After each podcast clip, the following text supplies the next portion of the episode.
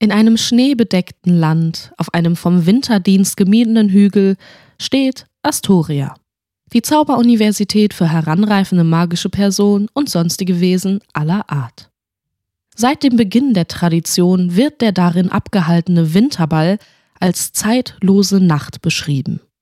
Nicht nur, dass die längste Dunkelphase des Jahres für die Verwirrung innerer Uhren sorgt, sondern auch, weil manche Momente dieses Festes sich plötzlich unglaublich kurz, andere ganz magisch ewig anfühlen können.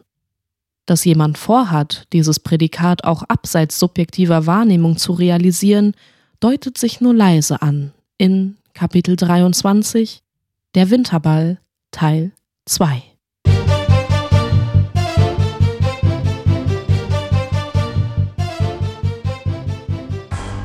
Da bist du ja endlich, sagte Holly, als eine gehetzte Kyrill am Buffet erschien. Tut mir mh, hm, leid. Ich sollte Punkt 12 abgelöst werden, aber natürlich verspätete sich hm, Regina. Hm. Anscheinend hatte sie wieder eine Diskussion über die Uniformlänge mit Merz geführt und sich so in Rage geredet, dass sie jetzt mit anderen Frauen eine aktivistische Aktion gegen ihn planen möchte. Volle Unterstützung von meiner Seite aus, bekräftigte Holly. Kyrill analysierte mit hungrigem Blick die Reste vom Buffet. Es gibt noch krossgebratene Schlammwürmer auf Spießen und Einhornwels in Ahornsirup, berat Holly. Entgegen ihren Namen auf der Karte waren es tatsächlich vegane Speisen, die Kyrill zu später Stunde anlachten. Schlammwürmer waren Wurzeln, die von den Bäumen des fühlenden Waldes abgestoßen wurden, sobald sie ihre Baumata verarbeitet hatten und dann einzeln ausgegraben werden konnten. Einhornwels war eine Algenart aus dem Bierfluss. Die Pflanze formte ein Horn, sobald sie ins Wasser gelegt wurde und dockte sich in Aquarien wie Wälze an die Gläser. Dies konnte hilfreich sein, um magische Wasserwesen vor neugierigen Blicken zu schützen. Professorin Trace nutzte es beispielsweise, um die jungen Kaulquappen des Mittwochsfroschs in Ruhe wachsen lassen zu können. Chaleur. Kyrill verwandelte ihren Zauberstab in einen Bunsenbrenner und brat einen Schlammwurmspieß an. Als er kross genug war, biss sie genüsslich rein und sah sich um. Einige Studierende hatten sich schon auf den Weg in ihre Gemächer gemacht. Die regelmäßig praktizierte Ausgangssperre von 22 Uhr hatte ihren Tagesrhythmus deutlich konditioniert. Andere ließen sich davon nicht beeinflussen, indem sie heimlich Feenstaub zu sich nahmen und damit die Nacht durchravten. Mittlerweile lag DJ Ghost am Turntable auf. Der Name war Programm. Vinylplatten schwebten über dem DJ-Pult und tauschten sich wie von selbst aus. Die Übergänge waren reibungslos ordentlicher Bass, kräftige Klänge, zu denen sich die Hüften aller Wesen bewegten. Auch einige Dozierende, wie Herr Allmann oder Aurora, schwangen ihr Tanzbein. Sollen wir? fragte Holly und zuckte mit deren Augenbrauen in Richtung Tanzfläche. Kyrill schluckte das letzte Bissen Schlammwurm herunter und antwortete: Solange wir nicht tanzen wie der Allmann, sehr gerne. Hand in Hand ließen sich die beiden vom Beat verzaubern. Derweil blickte Merz kritisch zu Robin und Billy herüber, die ebenfalls tanzten. Sie hielten wenig Abstand voneinander und geprägt von Merz besten Zeit, der Panflötenpandemie, irritierte ihn diese Nähe. Billy schaute zu ihm rüber und lächelte ihn verschmitzt an. Hm. Merz fühlte sich ertappt und wendete seinen Kopf wieder zur Basiliskenbowl. Der tut mir irgendwie auch leid, sagte Billy. Mir definitiv nicht, erwiderte Robin und erinnerte sich an das letzte Mal vor ihrem Nachhilfeunterricht. Selbst schuld, wenn er sich diesem Ordnungszwang hingibt. Ich weiß nicht, meinte Billy. Vielleicht ist es die einzige Art und Weise, wie er die Welt wahrnehmen und verstehen kann, weil er es nie anders gelernt hat. Robin war von Billys Verständnis zu anderen Wesen beeindruckt. So etwas zu besitzen, konnte Day nicht von sich behaupten.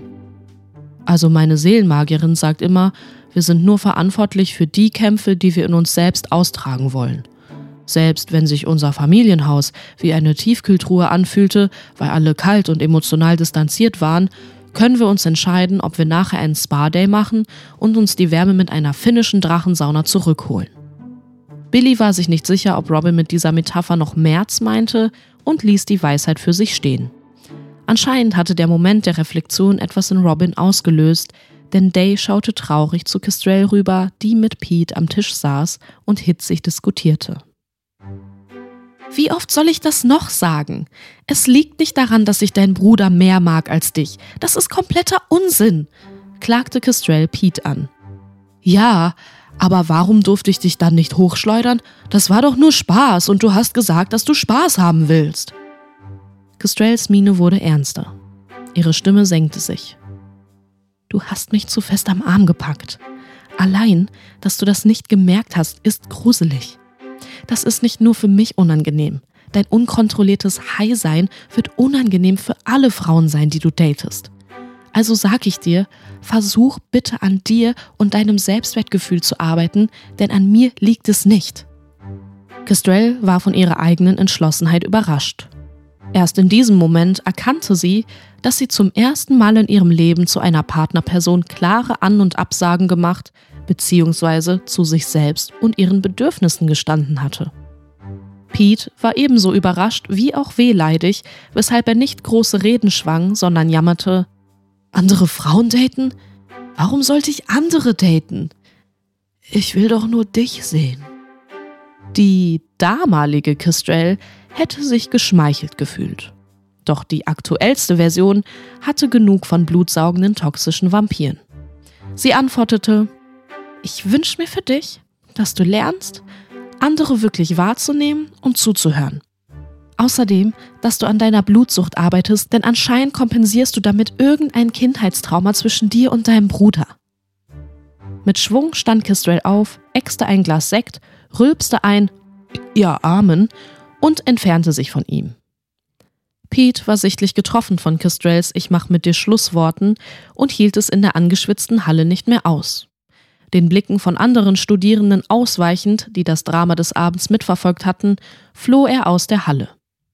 Kestrel schloss sich der Tanzgesellschaft an. Die Bässe lullten sie in eine vibrierende Trance, weshalb weder sie noch die anderen auf dem Dancefloor bemerkten, dass die ersten Studierenden in der Halle anfingen, sich unfreiwillig immer langsamer und langsamer zu bewegen.